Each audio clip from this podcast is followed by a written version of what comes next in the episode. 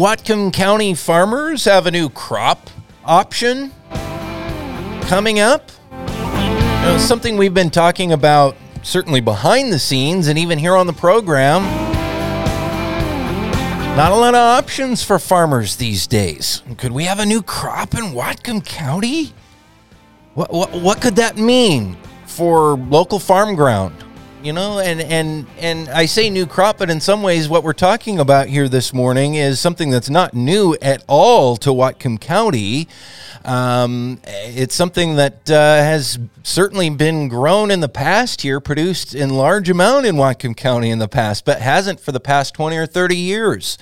Welcome to the Farming Show. Dillon Honcoop here on KGMI News Talk 790. Glad to have you here on a Saturday morning. Joining me right now on the Farming Show is the VP of Operations for BC Frozen Foods, Yasir Shah. Welcome to the program this morning. You guys are working on a on a project um, to actually grow food and produce food here in the U.S. right across the line, and you're talking about some some crops that uh, we aren't really growing in any large quantity down here right now. Talk about what you're working on.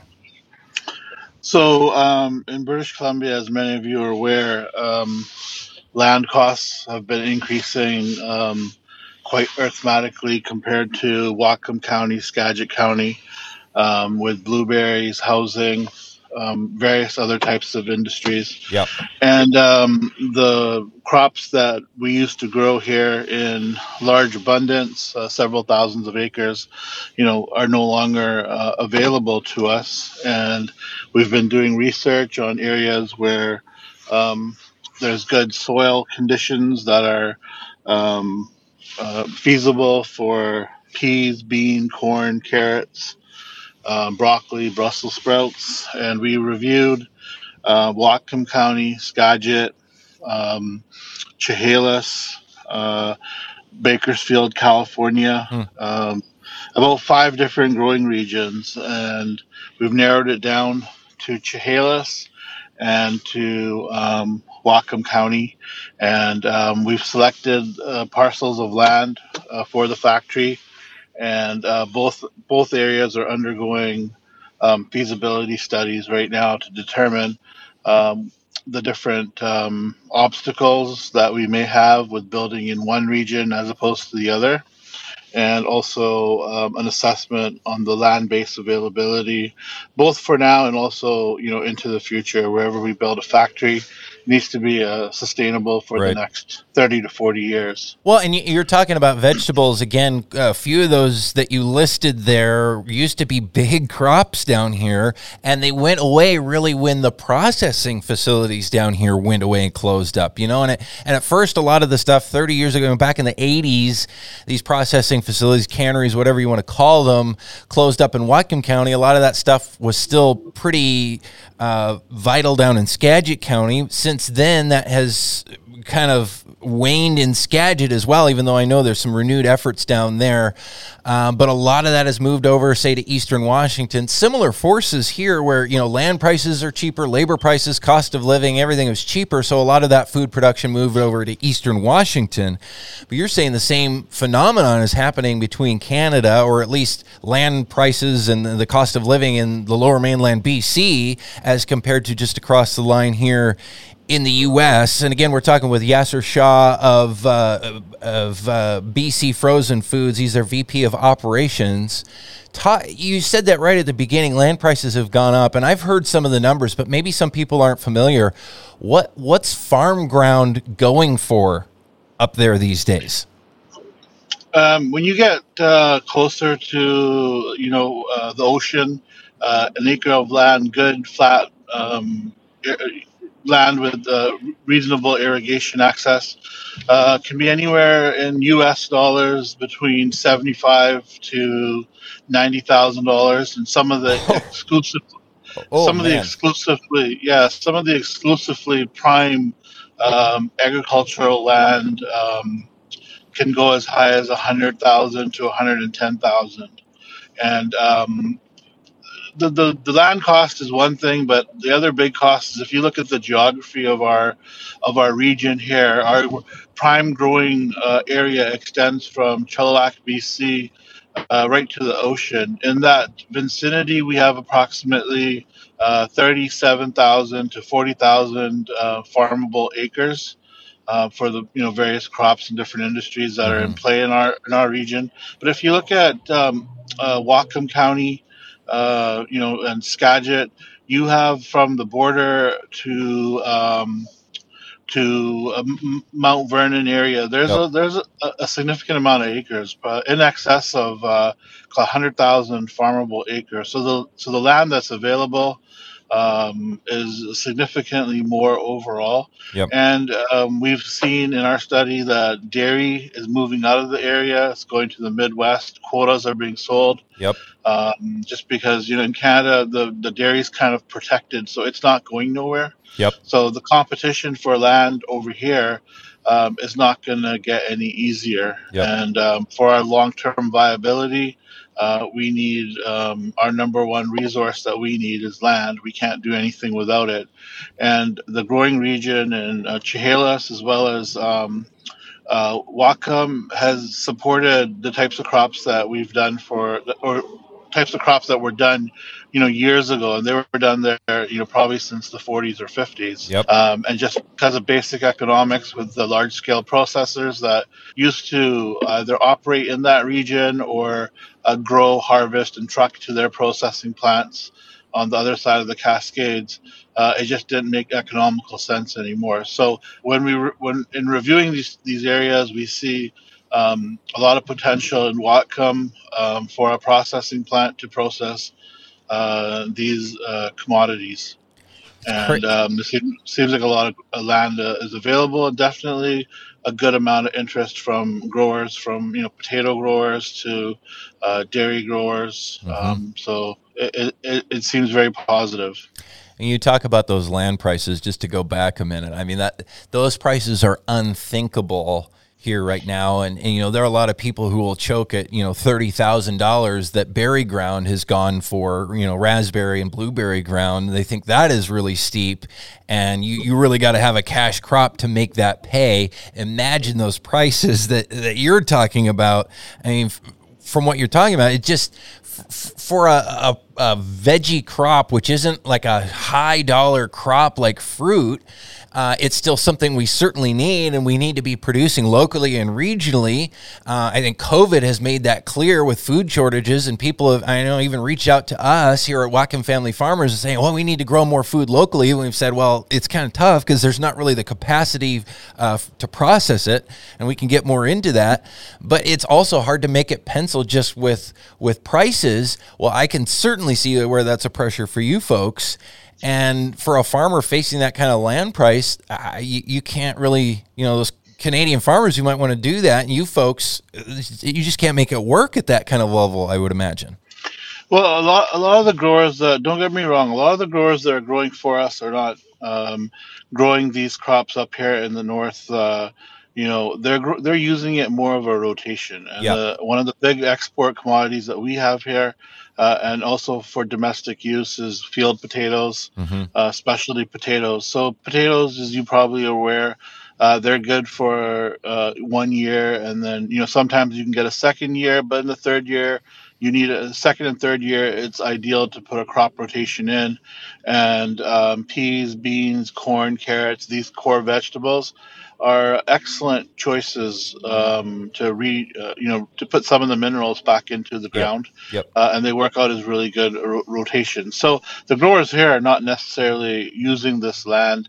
Uh, you know, as their prime income, they're using it as uh, something to yep. put into the ground uh, for a rotation and not let the ground just you know fallow away, right? So I, I think, yeah. That, that's an excellent point, and and that's the situation here as well, and why it's been a frustration, as you point out. You know, dairy, the dairy community here in Whatcom County, in particular, and elsewhere in, in Western Washington, is in atrophy. You know, it's shrinking. Cows are leaving. Farms are getting, you know, they're they're packing up and and like you said, some headed to the Midwest, some headed to Eastern Washington or Idaho.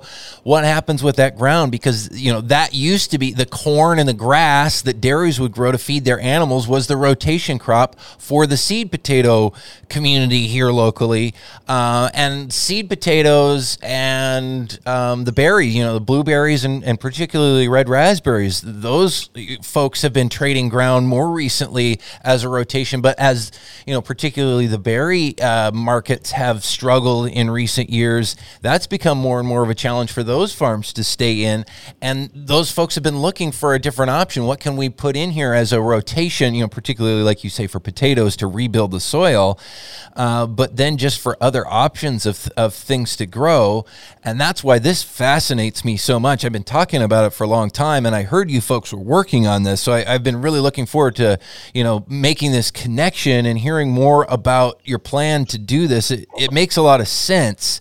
Talk about what's needed though to make it go. You're talking about building an actual processing facility to make this work.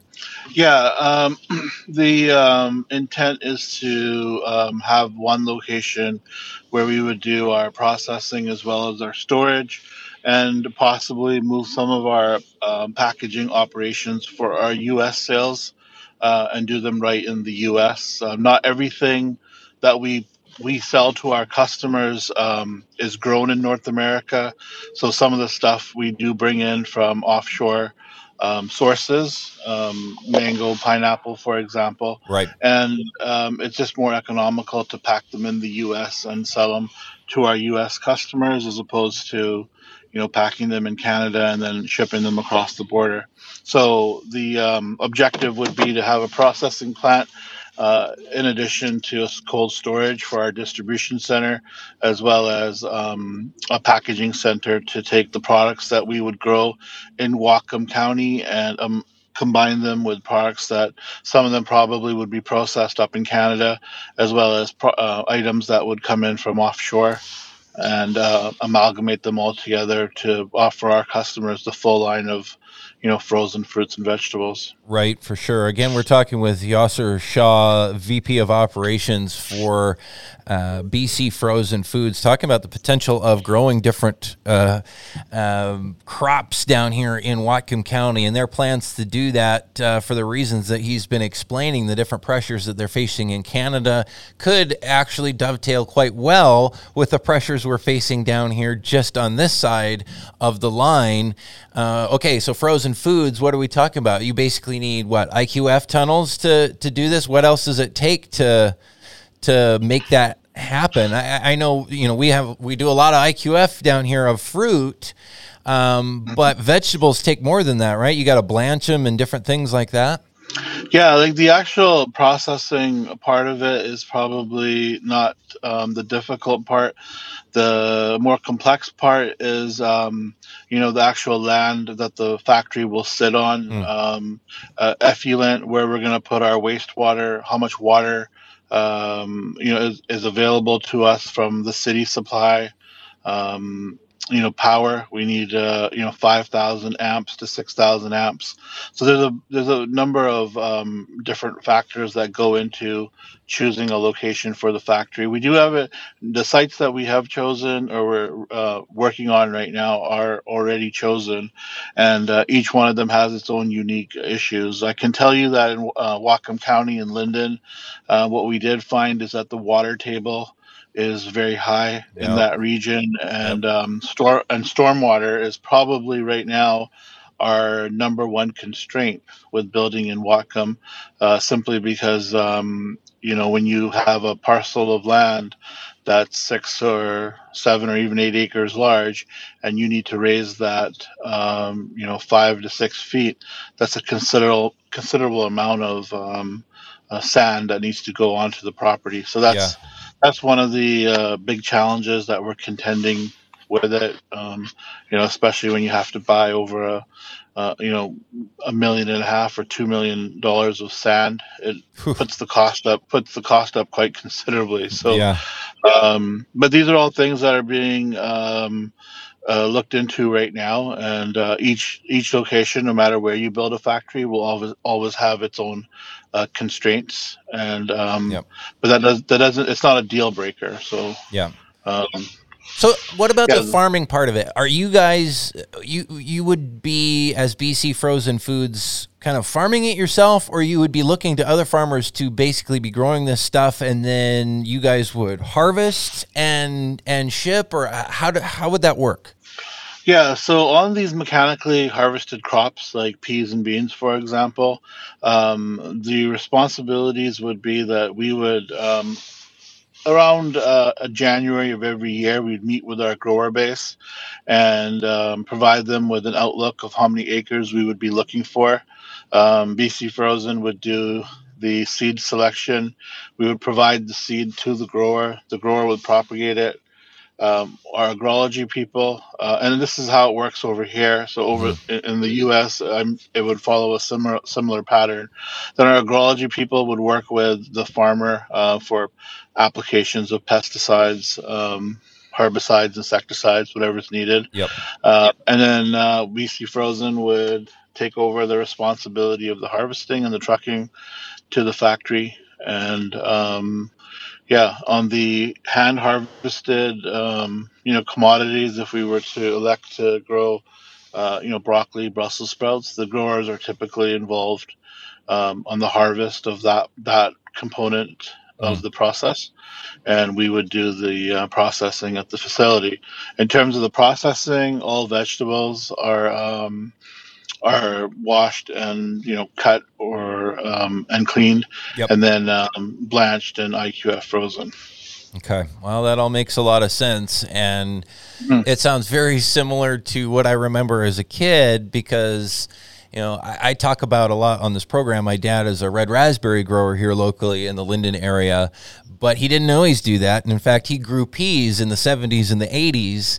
And he planted thousands of acres of peas. He started just, you know, custom planting for farmers, and then he started growing some of his own. And it was a similar pattern, you know, where seed would be selected and, you know, probably days to maturity or have to be mapped as far as what field goes in when and when it's going to be ready. And, and that was done, you know, with the cannery uh, in, in consultation as well as all the agronomy part of it. And then, yeah, they would come in with pea viners or whatever, you know, mechanical harvesting and, and make that happen. So that sounds very similar to how things used to be in the old days. Are you looking for land? Are you looking for people to connect with you um, about doing this? How soon would it, are we talking this season, next season? How soon would you be doing something like this? Well, um, Whatcom uh, County Farmers Co-op has been very helpful in providing uh, or liaisoning with particular growers who have ex- uh, expressed interest in the Mhm. last uh, year to two years, Mhm. and we've already made a connection with most of those growers, and um, you know, already combined uh, with those particular growers, we probably have access to over uh, you know 1,500 or 2,000 acres without even really looking too uh, too intensely for for acres. Yeah. And um, you know the information we're gathering is exactly what you've said earlier that uh, we have a um, shortage of land north of the border, but a um, access and good availability of land. Um, to the south of the border, and as we grow our crops, it may bring opportunity for you know more potatoes to be grown in that area if growers knew they had uh, you know a rotational crop available to them. So the opportunities for growers in that region are more than just you know simple growing peas and beans. There's Exactly. other other opportunities as well. Uh, makes a lot of sense. Again, Yasir Shah uh, with BC Frozen Foods with us here on the Farming Show this morning on KGMI. I'm Dillon Honcoop. Um, thanks for being with me. Thanks for explaining how this goes, and, and let's stay in touch. I'd love to get an update as as things go on. Uh, you, like you said, there are, are always going to be challenges, no matter where you locate something like this. When you're farming stuff like this, I'm also wondering like about planting capacity. You know, uh, is there going to be opportunity for people with equipment maybe to do that, or or is that something that you guys coordinate? I just see a lot of things that could happen here all in all being a good thing for our farming community that's kind of not sure where it's going to go next. Um, and and we want to see it around. We want to see see land stay in farming and not be developed. Well, land if we're going to keep land and farming it has to be farmed it has to be productive there has to be some value there and this could be a new opportunity uh, to provide that so so thank you for what you guys are doing and and again keep us posted on on how it's going yeah absolutely uh, i look forward to you know making our selection um, we've kind of have a uh, drop dead date of May 15th, um, where we'll have to make an executive decision as to which which area we go, we go into. Mm-hmm. Um, and in the meantime, if you know um, if any of the any growers are listening to this and they want to know more information about it, they're more than uh, I'd be more than happy to answer their questions and put them into our database.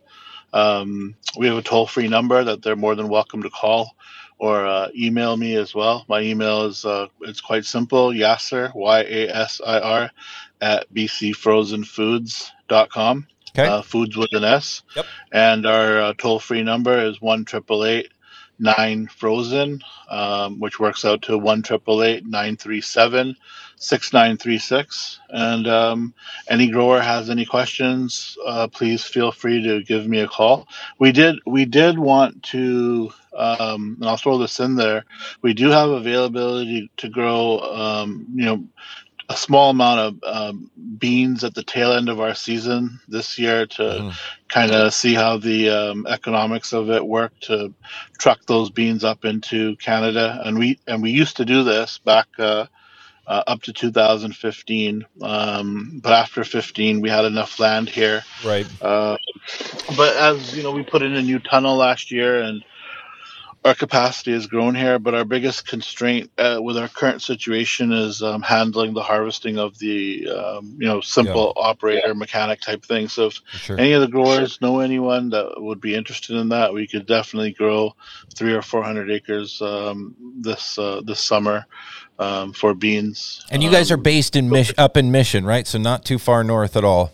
Yeah, about 15 minutes north Very of the good. Sumas border. Awesome. Well, thank you for sh- chatting with us. Unfortunately, we're out of time. Yasir Shah with BC Frozen Foods. Thanks for being here this morning. Thank you very much.